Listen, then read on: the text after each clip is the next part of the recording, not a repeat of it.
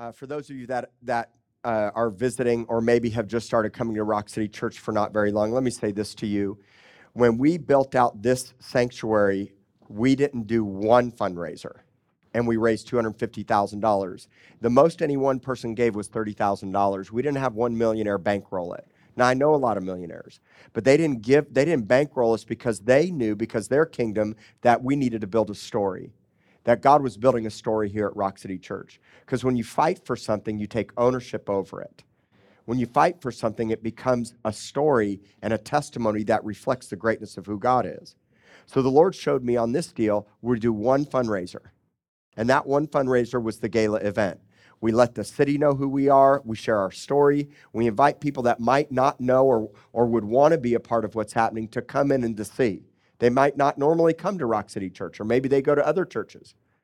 What I realize is that if we really have lordship and Jesus is really the head of his church, then he'll build it. And I shared at the gala just briefly that in 2 Samuel chapter 7, verses 7 and 27, David was saying to God, I want to build you a house, but God comes full circle and says, I can build my own house. I own everything. And how silly would it be for us to think that we're going to build God a house? He owns it all. The truth is, is God is really the one that builds us the house so that his name can be made great. He builds a house where his presence can reside and ultimately where we can come in and learn and grow and discover and build a family. And so it's his deal. It's his thing. I'm going to show you a little bit in scripture. But even this year, we did this one fundraiser, and now we're going to trust God. Do you know that in me pastoring Rock City Church for five and a half years, I've never done a money series or even one series or message on money? And you know how many pastors and even my own friends say I'm crazy? How could I not teach you about money and managing your money well? Money is so important. It's what we all work for, in a sense, in the natural. And I said, Well, the reason why I haven't done any teaching on money is because I believe if I can have you step into your identity and your character flames on and who you are in Christ and your nature out of the abundance of your heart, you'll want to give back to the kingdom. And that the, the main thing is, is that when we become who we're called to become, we take off our crowns and we lay them at his feet, like we sang today. And that's what the 24 elders around the throne are doing right now. They take everything that God has put into their life and they give it back to him. And we do it cheerfully out of the abundance of our heart, not because we're coerced or because we're compelled to give. We do it out of the abundance of our heart. And so, if I teach you sonship and identity, if you trust Him and have confidence in Him, and you know that everything comes from Him, it'll be a natural desire of your heart to say, God, I can't wait to give back to you. And that's what's happened at Rock City Church. We have money in savings, we have money in the bank, we have over 100,000 already set aside for the build out no coercion, no compelling, and I don't even look at your giving. I don't look at your giving because I never want you to think that I know what you give or don't give or that I'm treating you different because of that. You don't need to walk up and hand me money in my if you hand me an envelope of money, I'm going to hand it over to somebody else to put into the bank. Because I completely trust God. There's no coercion. It's God's deal. You're God's people. You're His church. I'm going to show it to you. So you belong to Him. And now what we do is we propel you, instead of top down leadership, it's bottom up leadership to challenge you to step into all that God has for you. Isn't that awesome? Like Steve, for example, Stephen Doty. Here's a guy that came from another church in town. He was, they were church transplants.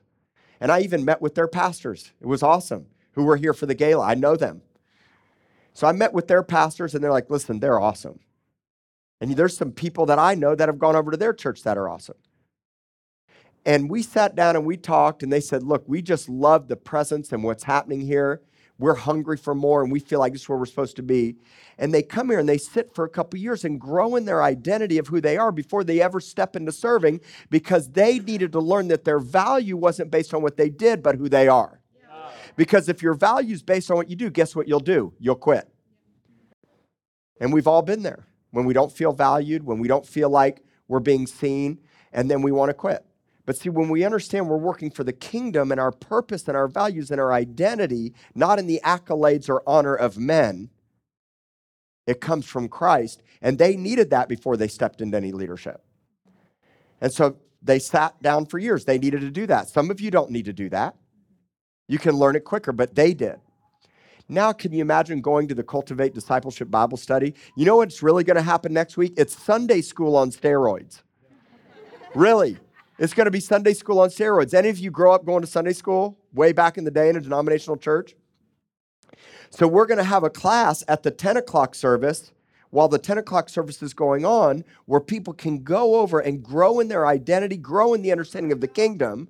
If you've been longing for a Bible study, if you've been longing for fellowship and friendships, you're going to make them there. And that's going to be one of many small groups that we're, we're going to have home groups. We're relaunching home groups soon. We're going to have people meeting in houses all over the city. It's coming. But if you're longing for more, you need to go to that group, especially if you've been baptized or recently saved or longing for relationship. And I, we need to pack out that C1. There needs to be 50 people over there. It'll be a little hot, it'll be a little crowded, but it'll be a lot of fun. Okay? And so I'm very excited by what's happening here at Rock City Church, and I'm fully trusting in the Lord. And here's what I want you to see I want you to witness something. It's not to boast in me or to, for, I'm not being arrogant, but I'm gonna, I want to teach you all something that you might never get taught somewhere else. Okay? We're not doing any capital campaign. I don't have any one millionaire that has said, I'm going to write you. Now, I hope, I would actually like somebody to write a million dollar check. You know what I'd really like? Somebody to pay off the shopping center. So it's just owned debt free because we have a, a mortgage on the shopping center. We own the whole shopping center.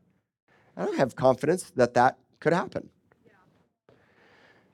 But no, not one person's committed to do that yet. But I want you to know I have so much confidence in the Lord. I want you to watch the testimony before it happens. Watch the testimony before it happens. God showed me when we built this sanctuary don't do one fundraiser, teach the people, I'm going to build my church and just do what you're called to do. Now, watch.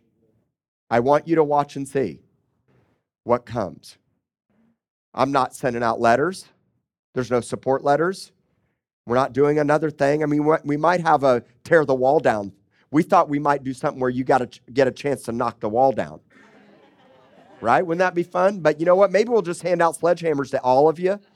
Then we'll we'll have a sledgehammer service. How, how fun would that be, right? No, don't do that. Melody is like, no, don't do that. But I, I want to I want to demonstrate the faithfulness of the Lord. Okay? This isn't me testing God. This is me trusting God. There's a big difference. Because you know what? If it takes a year, two years, five, I don't care. You know what I care? God builds your church. Do it your way in your time. He knows what we need better than what we know. Now imagine if you take that to your personal life. Imagine if you take that to your work, your home.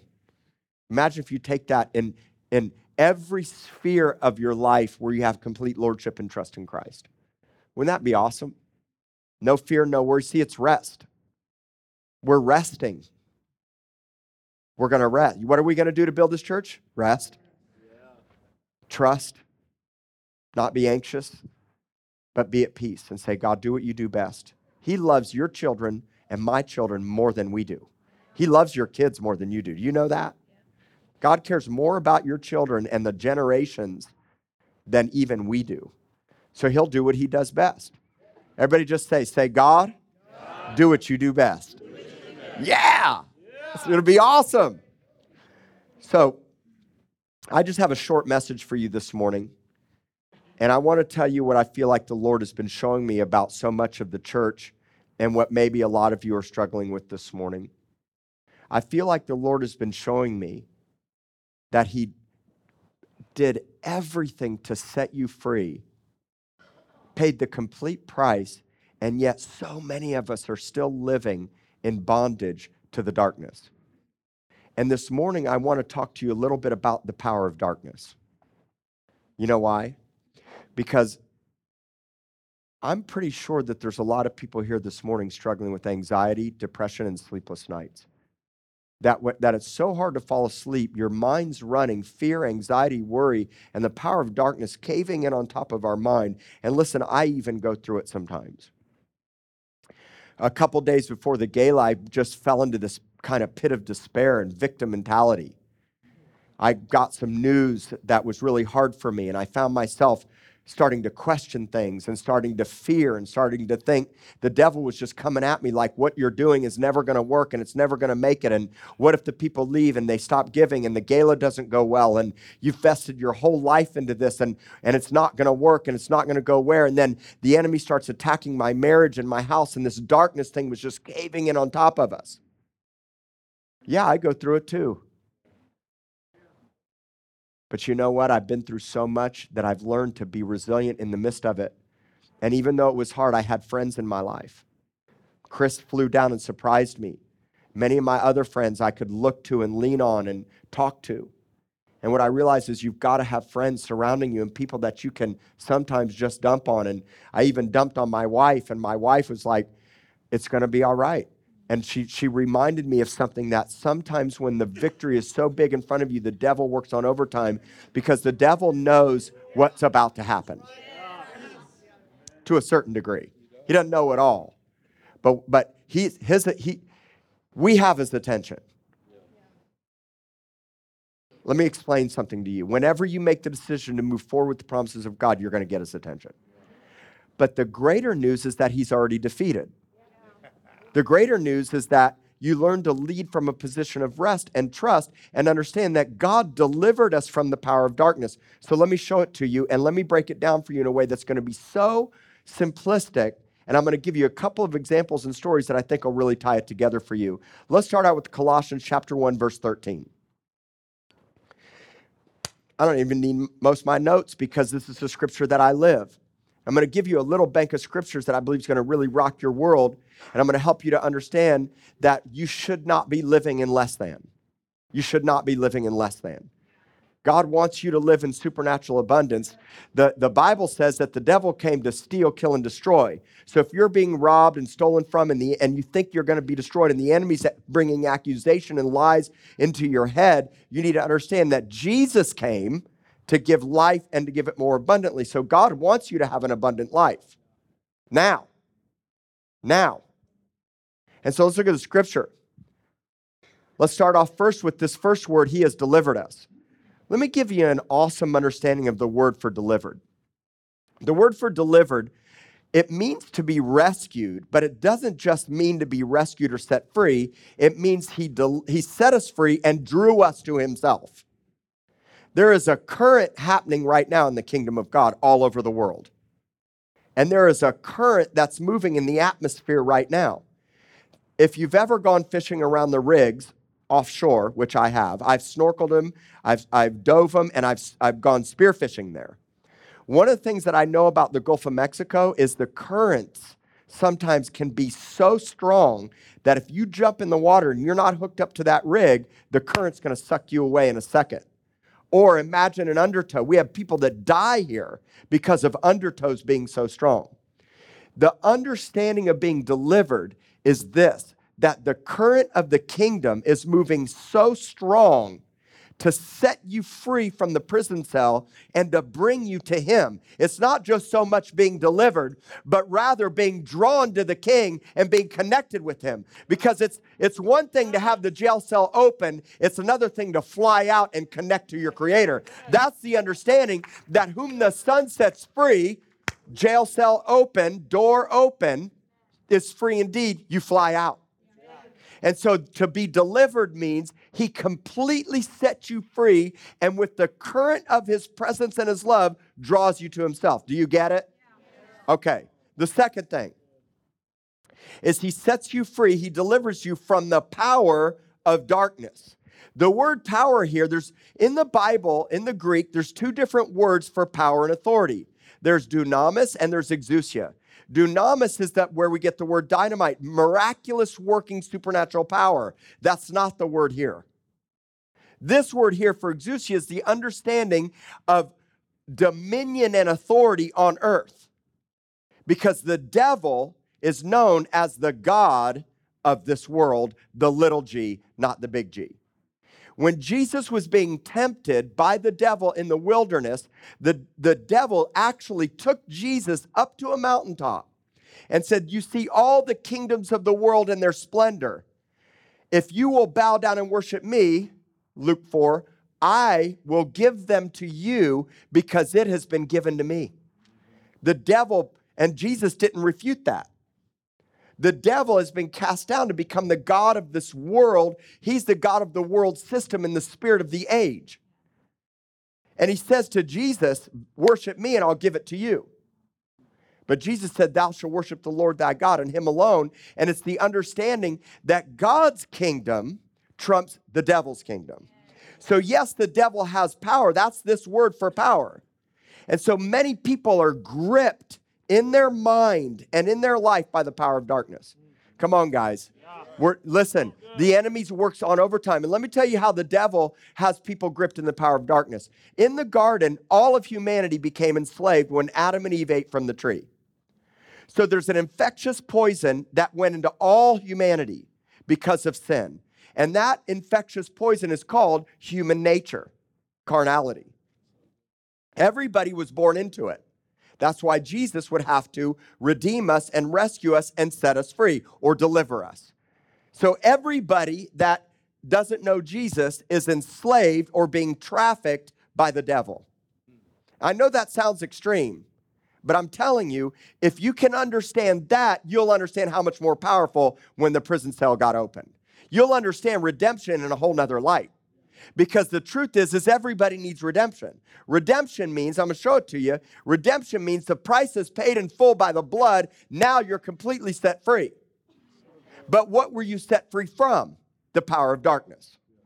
Because power means that the enemy has had dominion over your life, and the greatest place that the devil has dominion over your life is in your mind and in your intellect. Because if you believe wrong, and you think wrong, you'll act wrong. That's why this word, the power of darkness, is so incredible because we understand that what are we really doing full time here? We're setting captives free from the power of darkness. And the Bible says we don't wrestle against flesh and blood, but against spiritual wickedness and principalities in high places. But I'm not wrestling for my life anymore because I'm already bought by the blood. Guess whose life we're wrestling for? Each other's. I'm wrestling for your life to make sure you get bought by the blood and redeemed and delivered and set free from the power of darkness. Now, understand this Jesus delivered us from the power of darkness and he conveyed in us, he conveyed us into the kingdom of the Son of his love. Let me help you understand this word conveyed. There's about four incredible words that describe the word conveyed. The word conveyed also means to be transposed or translated. In fact, the King James Version says translated. You know what to be transposed or translated means? Or transformed? It means to be moved from one position to another. It means to change your situation. It means that God changed your situation. Let me give you an example. Weston over, let's just say hypothetically over in this section, which isn't the truth, but hypothetically, this section is the power of darkness. And here is Weston sitting in the power of darkness and doesn't even realize it. Gripped, tormented, mental struggles, anxiety, fear, depression, worry, doubt, isolation, shame, all the stuff that comes with the power of darkness. Jesus would pay the price on the cross and shed his blood. And Weston says, Yes, I'm, I'm going to accept what Christ did on the blood and I'm going to receive him as my Lord and Savior. And God picks him up. Now we're going to come over here to this side and we're going to say that this is the kingdom of his son and his love. And now you have a seat right here, bro.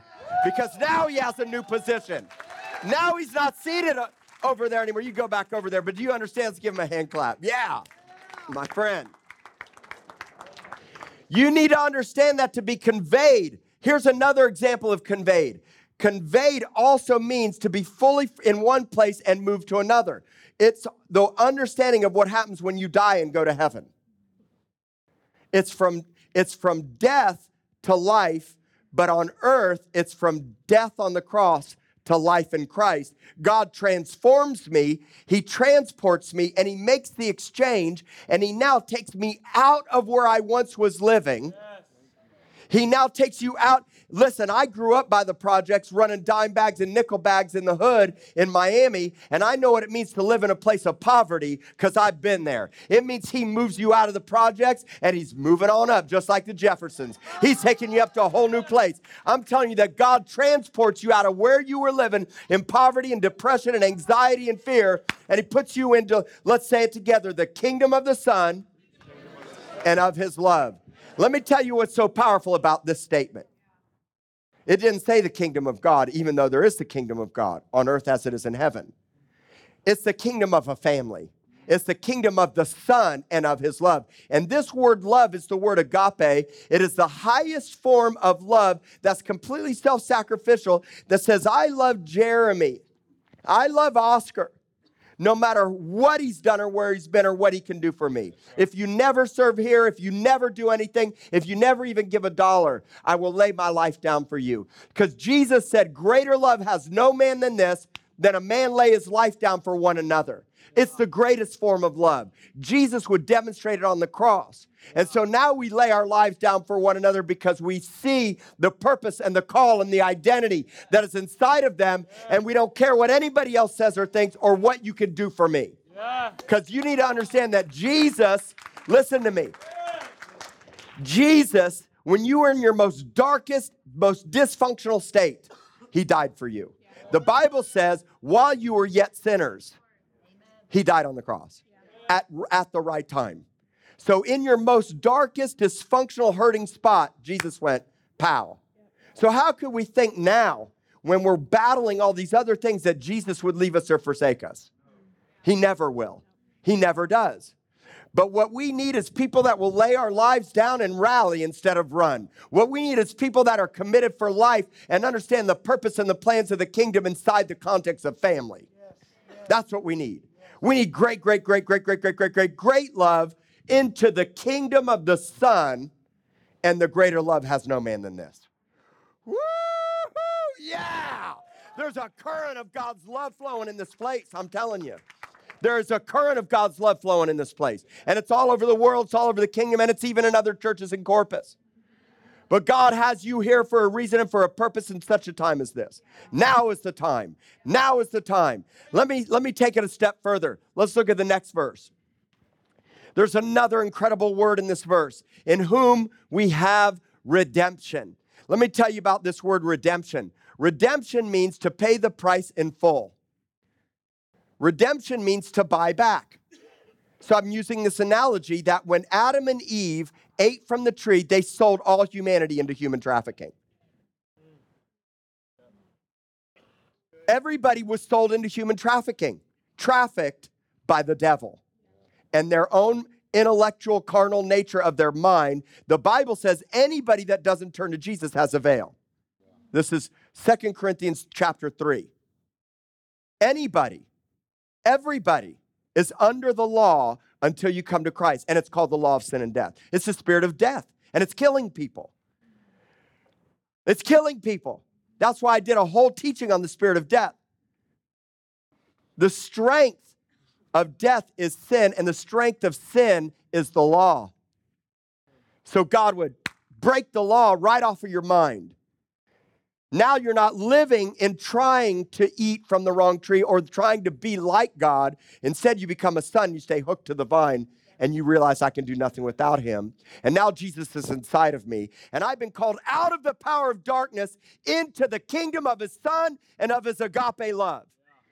And now I live in a whole new kingdom. Let me give you an example. I share my story with you guys of how I went to prison. Now, I went to prison for drugs. I was never a violent guy. I was a peace loving, happiness, grateful deadhead wearing tie dyes, okay? Grilled cheese sandwiches and smoking doobies. And I got, but now I was still a criminal. Understand? I don't care whether it was violent or non violent, I was still a criminal. I did things I wish I never would have done, and things that sometimes I tell you. But the point is, I was living like a criminal. And ultimately, I would get busted and go to prison. Now, I served my time and I met Jesus while I was in prison, and literally in the natural, there was a jailbreak. In prison, I found Christ, and my mind, the shackles of my mind were set free. Do you know you cannot be in prison and still be shackled up in your brain? God, I'm telling you, God wants to set, there's gonna be a jailbreak today. Some of you are battling what's going on right up here. And, and so God would set me free while I was in prison. I come out of prison. Now, let me help you to understand what God's showing me. Too many of you are not living in the kingdom of the Son and of His love, and we keep going back to the power of darkness and you don't even realize it. Here's a great example. When I was in prison, every day when we would get called to eat three times a day, we called it going to chow. That's what you call it in prison. It's chow time. You get in the chow line. When I get in the chow line, I would get this little green tray. And this little green tray was broken up into sections. Going back to the power of darkness is like me saying, I really want my little piece of meatloaf. I really want my little piece of cornbread. I really want my green beans. And I really want my red or purple jello. Because that was my staple diet in prison. It's like me saying, I want to go back to prison food when God already paid the price for me to drive across the street, get a steak, a prime one steak, throw it on the grill, marinate it, and eat a filet with steamed asparagus or Brussels sprouts and homemade mashed potatoes and white gravy, cream gravy. I keep, you keep going back to the prison food when God has a banqueting table for you right now. We don't let our circumstances in this life decide how we're going to eat. Wouldn't that be silly? I'm not going back to the power of darkness anymore. I have been redeemed. Who we have in Jesus the redemption through his blood and the forgiveness of sins, every failure, every mistake, every shortcoming, washed in the blood. I don't see it. He says, as far as the east is from the west, I don't even remember your sin anymore. And yet we're repenting to God for weeks on end in shame about our past because the devil's persecuting and accusing you daily. And now God says, I'm going to set you free from the shackles of your mind and the anxiety and the depression and the sleepless nights. You see, we learn to take a rested seated position because when you get born again, the Bible says that God seats you in heavenly places at his right hand, and he's seated until his enemies are made his footstool which means you lead from a position of rest. And so, about a week and a half ago, in the middle of the night, I have a dream about Satan. I saw him in person. I've seen him many times. And then the spirit of death comes in a nice black suit with a black pin tie, tie on. And I wake up wide awake. My hair stands on end. When the spirit of death comes to knock on your door, because of your seated position of authority and rest, and I'm not no longer a part of the power of the kingdom of darkness, I roll over and go back to sleep. Not because I'm passive, not because I, I'm afraid, not because I'm not, I'm don't think it can do something, but because I know it has no power because who I've become. And when you understand that I'm not having to wrestle for my life anymore, even though the devil comes against me, really what I'm wrestling for is for your life and your life and your life. And now we start wrestling and fighting for one another. And now I have people praying for me and fighting against demonic principalities and forces that would try to hold back God's purposes and kingdom in Corpus Christi and at Rock City. And now we're a unified front as an army, and you're not alone anymore because we're fighting together against the enemy that wants to drive us back. If Jesus is seated until his enemies are made his footstool and you're seated there too, what are you supposed to do? Keep your seat. You keep your seat. You don't want get anxiety, fear, worry, doubt. You trust him. And you have to learn that. What we really need is an understanding. What we need is to understand who God made us to be through faith and discover all the benefits we've already been given. You're already a son and daughter if you give your life to Christ, and now you get all the benefits that come inside of Him. Let's look at the next scripture. We'll read the next few scriptures quickly. Verse 15 Jesus is the image of the invisible God, He's the firstborn over all creation.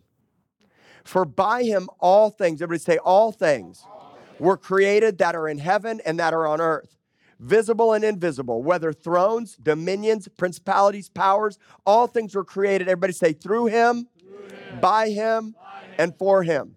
So check this out.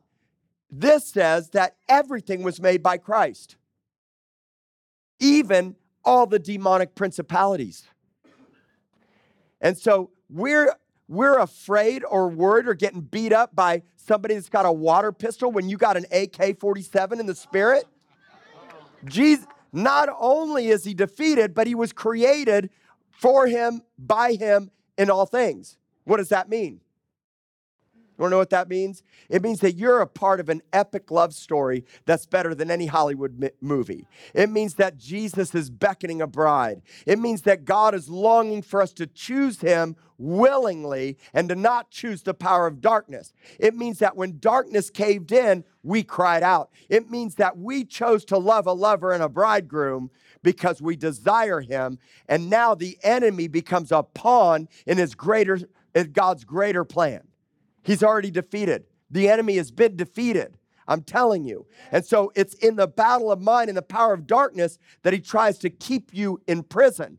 But he conveyed you, he translated you, he transported you, he shifted you, he made the exchange. He took you from one place to another place. And now he says, verse 17, he's before all things, and in him all things consist and he's the head of the body. He's the head of the church. Jesus is the head, not David Bendett. Jesus is the head. He's the one that we all look to. Because if you're all always looking to me, you're going to be let down. But some people stay in this church and never have a time with me. But they love me and they support me because of the influence in the life of Christ. But they're his sheep. They're his sheep. You're his sheep. We're his body. We're his church. Jesus is the head of this church. Jesus is the one that we have to learn to lean on. Jesus is the one that sustains us day in and day out, night and day, when your friends and your pastor and nobody else is there for you. But then he brings an army alongside of you to battle together so you don't go through life alone. That's how this thing works. And so Jesus is the head of the body, the church, who's the beginning, the firstborn from the dead, and in all things, he so that in all things he may have preeminence. Let me teach you this word preeminence. I love this word. Man, don't get a tattoo of preeminence, just blaze it on your mind, okay? I'm telling you. You need to know this word preeminence. Eminence means, the word eminence by itself means number one. It means first, first place. It means he won. And he stays in the winning position. And from his position of being number one, he influences everything else. That's what, what eminence means. Preeminence means before, above, that nothing, nothing, nothing is greater than Jesus. Nothing has more power than Christ. Nothing can overcome Christ. And can you imagine when the preeminence of Christ is living on the inside? Oh, shakarabasatarabak. I'm just telling you, makes you want to shout and pray in tongues. Come on, guys, you get fired up today. This is good news. This is gospel news right here. How many of you need some good news today? In my hardship and difficulty, employees and staff and people and friends that I love that go through difficult times or for whatever reason jump out of the fight, still Christ is preeminent. When your lover left you, or you went through that divorce, or that bad thing happened, or you made those mistakes, or you burned it to the ground, Christ is preeminent. And when you turn to the preeminence of Christ, the number one, the head over all things, you have no fear. You have no fear. Everybody say, no fear. No fear. Because God's not giving you a spirit of fear. Right. Now, do I have to learn this and do I have to overcome it and do I battle it? You bet. Am I preaching you the gospel Bible truth? Yeah. yeah. Woo! Do I not preaching my own life message? Because I realize I can't go back to the power of darkness. I've been transported, I've been transposed. I've been moved from one position to another. I no longer sit in that old seat that I used to sit in. That old you's dead. Leave him in the grave. Stop resurrecting the old you. That guy is not you anymore. Leave him or her dead and step into the newness. Let your mind be transformed and come into the greatness of who our God is. He's preeminent. He's preeminent. He's above all above all principality, above all demonic forces, above all spirit of death. The world fears the spirit of death. We overcome the spirit of death. Do you understand? You have the victory, people. Jesus calls you his beloved. You walk in the confidence and the greatness, and let that current. Jesus in the night, there's a current. When the darkness comes and the fears and the lies and the victim mentality, and you feel so alone, there is a current. There is a river. There is a river. It's a river of joy that brings gladness. There's a river of the kingdom flowing through your house and through your heart. He's going to do it. He's doing it. He's going to do what he said he would do because he's preeminent. He's above all things. We have the victory now through Christ. We don't have to fight for it. We have it. Take hold of it. Take hold of it. And if you're battling depression, sleepless nights, if you go to bed at night and you're having a hard time sleeping, listen, it happens to me. But I come back to the truth. I come back to the word. I come back to the vine. And it's in those moments when I feel beat down and discouraged, when I get my breakthrough and my overcoming, that I come out stronger, a little bit stronger than before. Sure, the enemy's going to try to trip you up, but you've got authority over the enemy because the power of the kingdom is greater than the power of the devil's kingdom. He doesn't have power over your life anymore. You have a new power and authority that comes through Jesus when you're born again. Yeah! Woo! Let's all stand.